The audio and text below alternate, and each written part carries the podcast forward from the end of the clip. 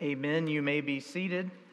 And I do invite you to turn in your Bibles or in your bulletin to Matthew chapter 2. Uh, this morning we will conclude our look at the birth and early year narrative of Jesus Christ. To this point, we have realized how God has provided much for us in Jesus namely a Savior, a King, and a promise keeper.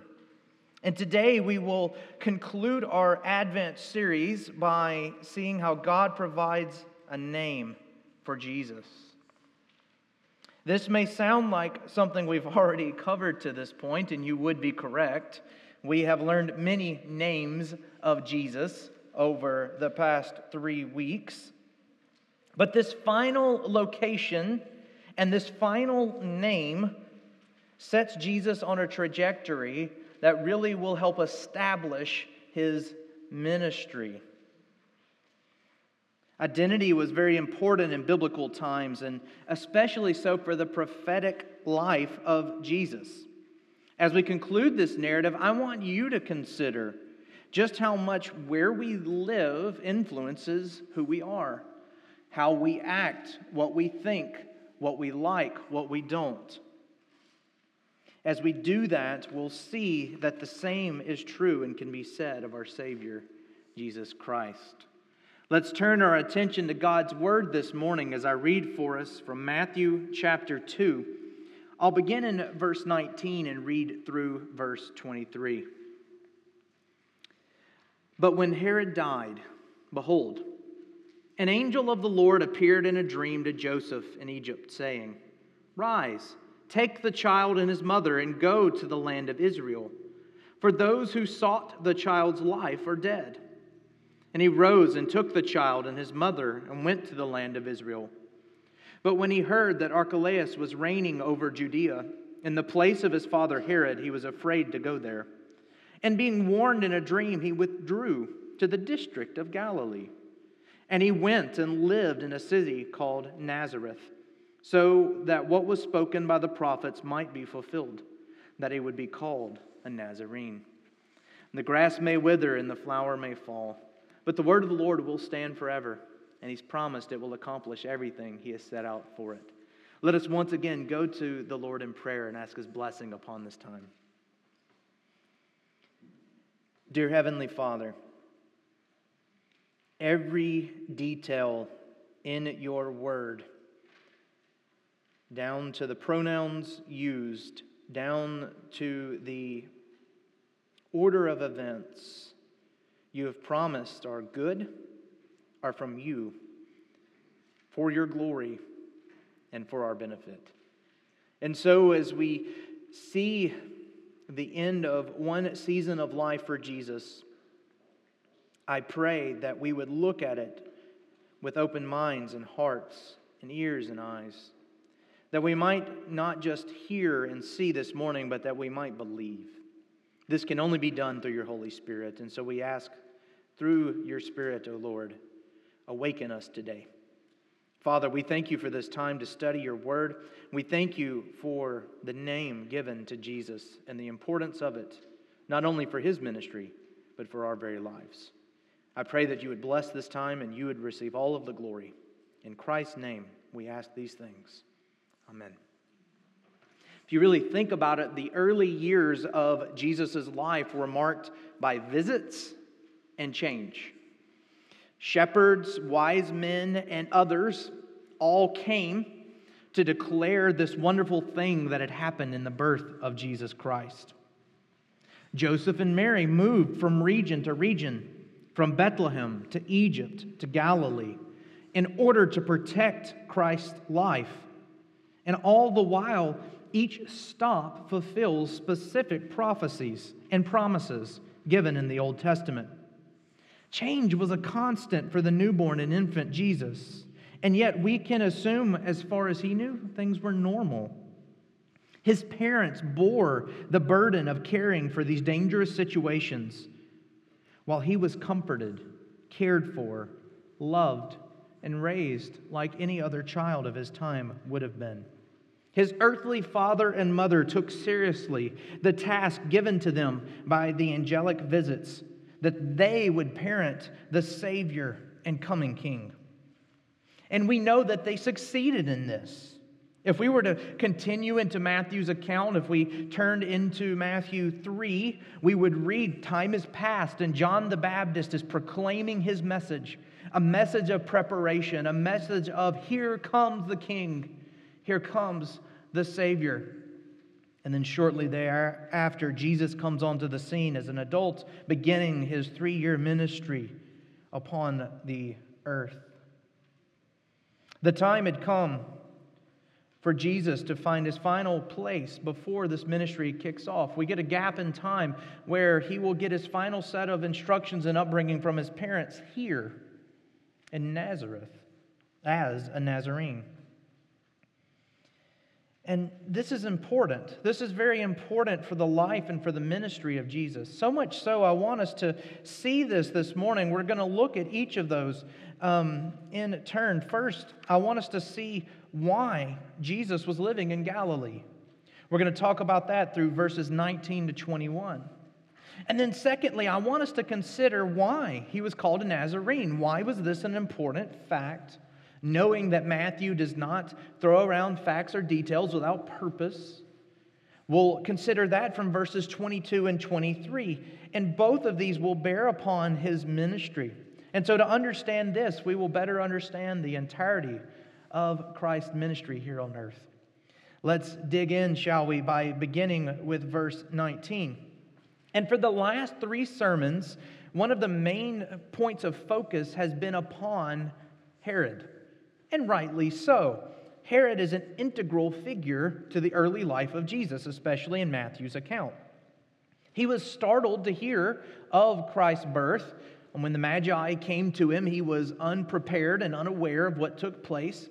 He had to go to the priest. He had to go to the scribes. He had to have someone bring in the history books and tell him, what does this mean? He then sought Jesus, not out of love, but out of fear and out of hatred, going so far as to slaughtering the male children two years old and younger in Israel and the surrounding area in order to rid himself of this potential problem.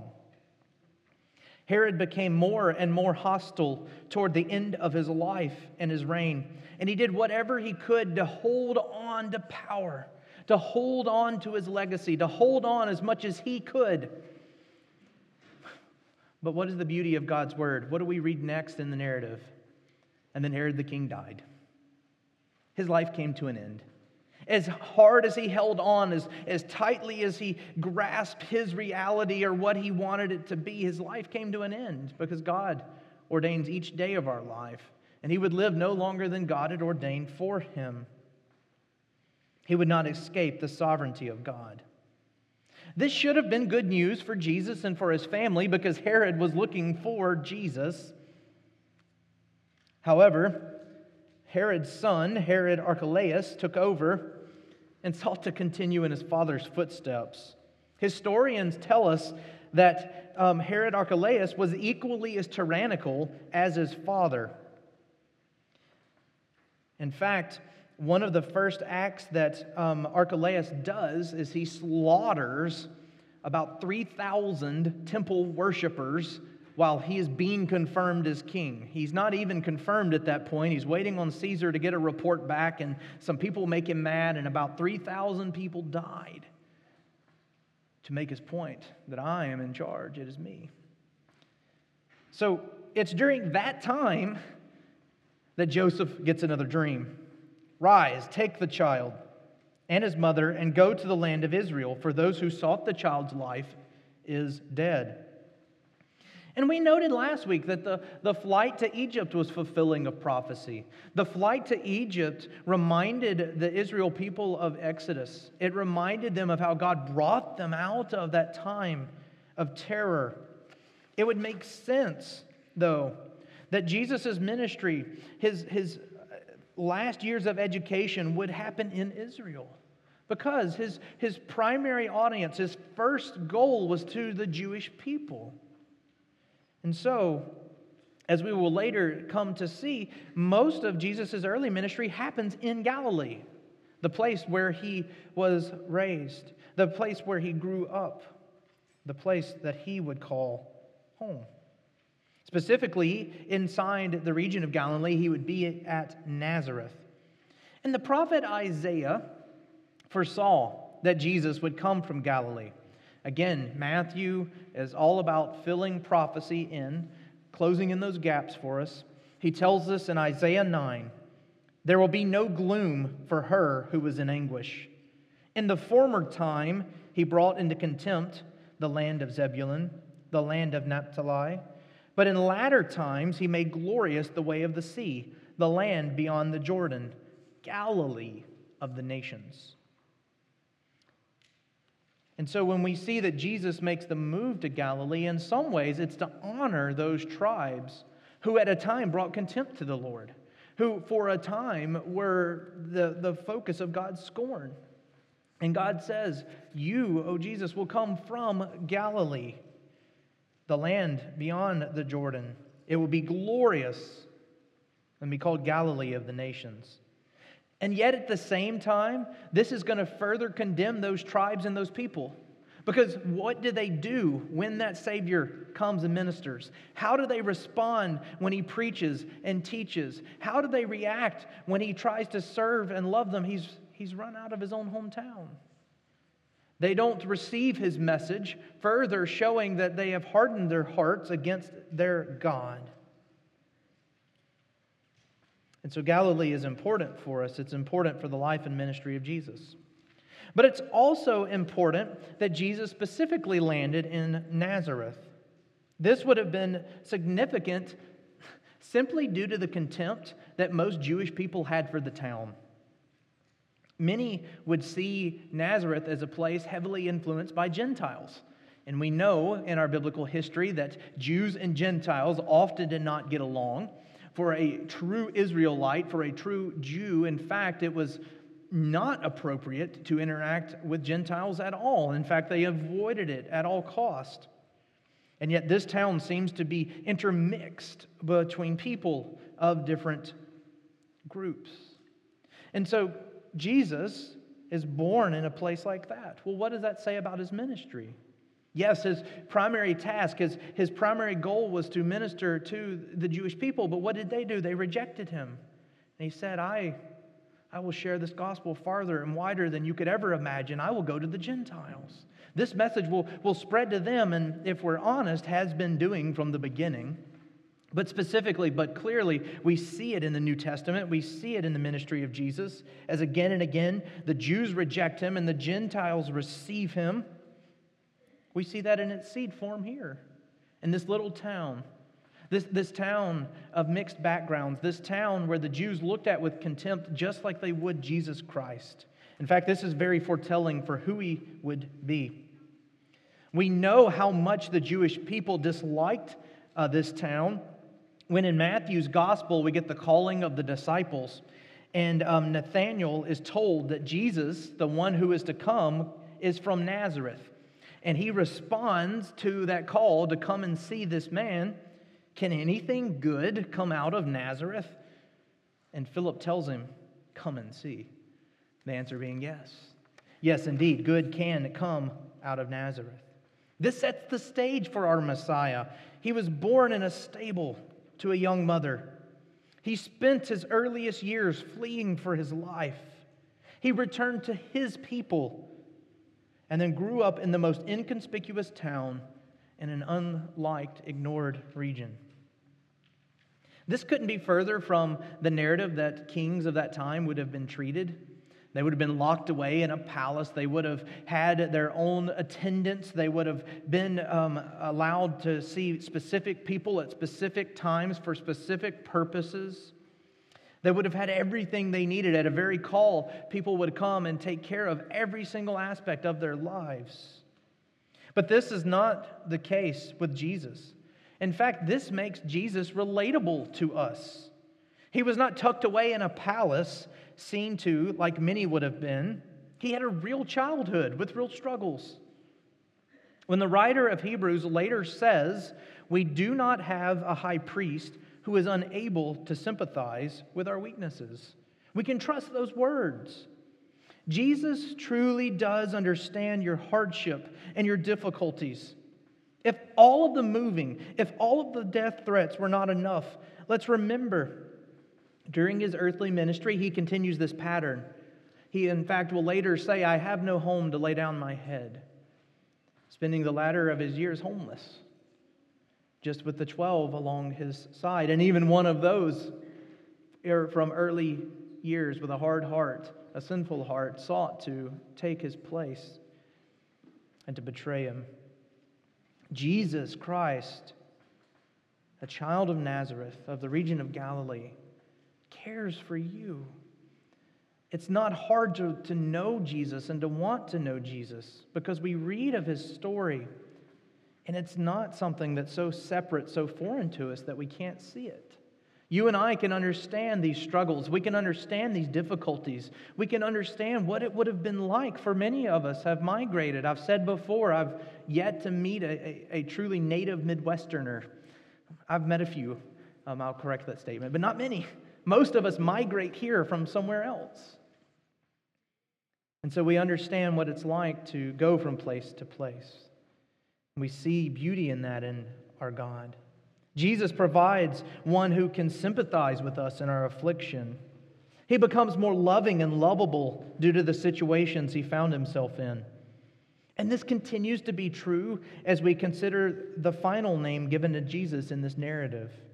Let's look at our second section to see why not just important that he was from Nazareth, but that he was called a Nazarene.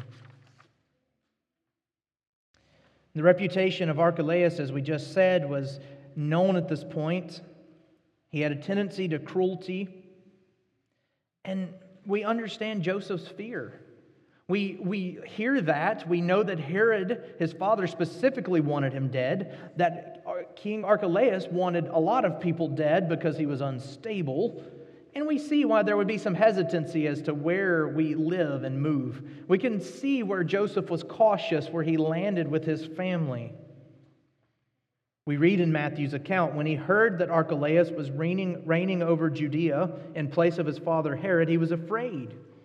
And being warned in a dream, he withdrew to the district of Galilee and resided in a town called Nazareth. We're told that this called to Jesus, or this caused Jesus to be called a Nazarene in accord with the prophets. There's a problem with that statement. I'm always very hesitant to issue problems from the biblical text, but there is one. We cannot find that statement in the Old Testament. We can't find a prophet that gives this declaration. And at, at, at first glance, we may go, oh no, Matthew. You have down to every letter, every detail, specifically outlined everything perfectly for us to this point, and you just messed up here, buddy. You, you really needed to maybe not make that statement or just give us our reference point, always cite your sources. And if we were not careful, if we left it right here, we would be in a problem. Thankfully, um, many commentators um, have seen to this. And we understand through a deeper study that this is not a problem at all. That there's one, if not two, and possibly both reasons or rationales as to why this statement is made and how it applies to Jesus. So, what we're going to do now is try to understand each of these, and I believe that we will be blessed by it. And one of the easiest ways to start this study is to look at the word itself Nazareth. What does it mean? Where does it come from? Most scholars take the root of that word, the, the Hebrew word nezer, or branch. They understand it as to branch out or to reach out. And if that's the case, then it would draw our attention to the book of Isaiah. There's a direct tie here. Matthew could be taking us to Isaiah 11. In Isaiah 11, we read these words There shall come forth a shoot from the stump of Jesse, and a branch or nezer from his root shall bear fruit. The Spirit of the Lord shall rest upon him, the spirit of wisdom and understanding, the spirit of counsel and might, the spirit of knowledge and the fear of the Lord. And his delight will be in the fear of the Lord. The prophet Isaiah speaks to the promised one. He speaks to a hurting nation. He promises them judgment and captivity, and yet he also promises them salvation and redemption. And that will come through this one this, this shoot, this offspring of the line of Jesse. This Messiah spoken of here will bear fruit, not only in his life, but in the life of others. And he will also bear all of these biblical, spiritual um, characteristics that we see in our text. This gives strong evidence that Matthew is referencing this passage here as the prophetic message in his account. He shall be called a Nazarene in accord with the prophets. Now, the other possibility, and equally valid, in fact, I think it's both, I think he's referring to both of these, is that Jesus is called a Nazarene not because he lived in Nazareth, but after the Nazarites of the Old Testament. The Nazarites would endure strict adherence to a Nazarite code for a season as a declaration of special service unto the Lord. You can read about that in Numbers chapter 6. You can also see it in the life of Samson. This very much could be exactly what Matthew is talking about. In fact, this is what John Calvin is convinced of. He says to that point, the reference is likely to a passage in the book of Judges. The child shall be a Nazarite unto God from the womb. Judges 13:5. These words, no doubt, were spoken with regard to Samson. But Samson is called Redeemer, deliverer of the people, only because he himself was a type or figure of Christ. And because salvation, which was accomplished by his instrumentality, was a prelude to the full salvation for God's people seen in Jesus. And so, by seeing Jesus as one of the Nazarites of the Old Testament, much like Samson, we see him as Redeemer, Deliverer. And this under- helps us understand his mission and vision, doesn't it? We have said in this series, names and places were significant in the Bible times, and that they tell us a lot about people and their goals. Jesus came to be both of these things, both Redeemer and Deliverer for his people. He would do that through his life death, and resurrection. He would make the payment of sin on behalf of God's people, drawing them to himself. He would be the shoot of the stump of Jesse, reminding them that God always preserves a remnant. He keeps his people to himself. This is why it's important to see that Jesus was called a Nazarene. It tells us what he came to do and shows us as he fulfills it that he's simply doing that which was promised. Now, with the time that I have left this morning, I want to answer two questions about the birth narrative as a whole. We've spent four weeks now, today included, walking through Matthew 1 and Matthew 2. And there's been a lot of focus on the humanity of Christ. Does that mean then that we place a lesser role on his deity? Uh, it has been heavily weighted toward his humanity. Are we elevating his humanity while de elevating his deity? Well, hopefully and most certainly the answer to that is by no means. Um, as we just read in the Westminster Confession of Faith, chapter 8, paragraph 2, the two whole, perfect, and distinct natures, the Godhead and the manhood, were inseparably joined together in one person, without conversion, composition, or confusion. Which person is very God and very man, yet one Christ, the only mediator between God and man. We cannot speak to the human nature of Jesus without acknowledging his deity. I do find that we tend to underappreciate his humanity, hence the particular focus of it on um, our Christmas season and during Advent.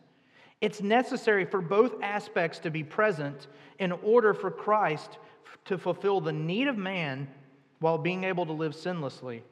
He can only be the second Adam and represent us due to his humanity. And he can fulfill the will of God due to his deity. Two natures, one, Christ. The second question I want to ask and then answer with you this morning is simply why? Why spend four Sundays on Advent? Well, the term Advent refers to coming or arrival.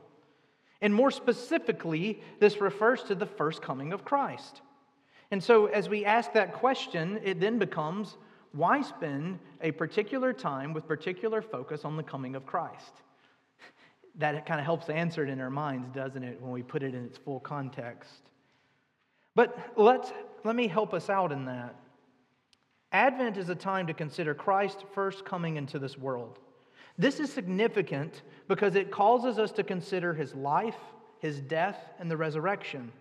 And through that, we're drawn toward the second coming. Our minds and hearts should be ever contemplating when Christ returns. I don't know about you, but instinctively, anytime I hear a trumpet, I get really excited and I start looking around, just in case. I cannot wait for that day to come. I cannot wait to see my Savior face to face. I cannot wait for all of this to be made new. I, I, love you all and I enjoy being with you, but to do it in a perfect setting as, as heaven and eternity is going to be far better. It's going to be so much more wonderful. It is going to be, we can't even, it's hard to even comprehend. It's hard to even come to terms with how great that is going to be. It's what we will celebrate in a moment at the Lord's table. We will remember Christ's death until he comes again. That means we're looking for him to come again. And so, my prayer is we have studied Advent and we've walked through this series together. We've thought about those things, and it's caused your heart to look forward to him coming again. Brothers and sisters, God in Jesus Christ provided a Savior, a King, and a promise keeper. He gives to Jesus a name, many names, in fact, and those were specific to Jesus. But at the same time, and I'll conclude with this if you're trusting in Jesus Christ alone for your salvation through the forgiveness of your sin, then you too have been provided a name. Hence the double meaning of the title for our time this morning. While we've talked about the names of Jesus, here are some of the names God calls you Christian, child of the King, sons and daughters, blessed ones, holy, little lambs, righteous, forgiven. We are forgiven because he was forsaken. We are healed because he was afflicted. You and I are part of the family of God due to the sacrifice made on our behalf by Jesus Christ. God just as much gives us a name in Jesus as he gives to Jesus himself. And this is good news for us. This is the importance of this season. This is why we rejoice. For when Christ came into the world, that ball started down the hill. It had been going for some time, but it really fast forwarded. The plan of salvation would be carried out it would be completed, and no one or nothing was going to be able to stop it. So much so that just over 2,000 years later, you and I are still here together proclaiming that same message, that same news. And Lord willing, next year we'll tell the same Advent story. There's not another one. But what else would we want to talk about? What else would we want to hear? As we close out this year and we look forward to the one to come with everything that's happened, and we acknowledge that it's been a trying year, we should stop and thank God for what He has done and what He's going to do. Advent gives us a focus upon the first coming of Christ and causes us to think about that second. I'll close with these words The angels tell us, Fear not, for behold, I bring you good news of great joy that will be for all of the people. For unto you is born this day in the city of David a Savior, who is Christ the Lord. Let us pray. This day, this hour, this moment, even now, right this second, oh Lord, we have a Savior in Jesus Christ. We know our sin, we know our shortcoming. We know how we fail your standard. We know how we miss the mark. And yet we do only thing we can do. We cling to Jesus Christ and say, Forgive us, O Lord. Accept his sacrifice for ours. accept his life for ours. Give us his righteousness. Cast upon him our sin and our guilt. Call us blessed, just as he is blessed, for we have been blessed in Christ. Lord, what a privilege it is to serve the one who was of Nazareth and called a Nazarene. Father, we thank you that specific prophecy comes to a head in Jesus Christ, that your whole word is one story of redemption. It tells of your glory, it tells of how far you were willing to go to save your people from themselves. We celebrate you in this season, in this time. We think of how much Jesus was willing to endure for each one of us. We ask that you forgive us for how often do we think it's about us when it's truly about you. Thank you, O Lord, for your word. Thank you for this time to be in it. We pray all of this in Christ's name. Amen.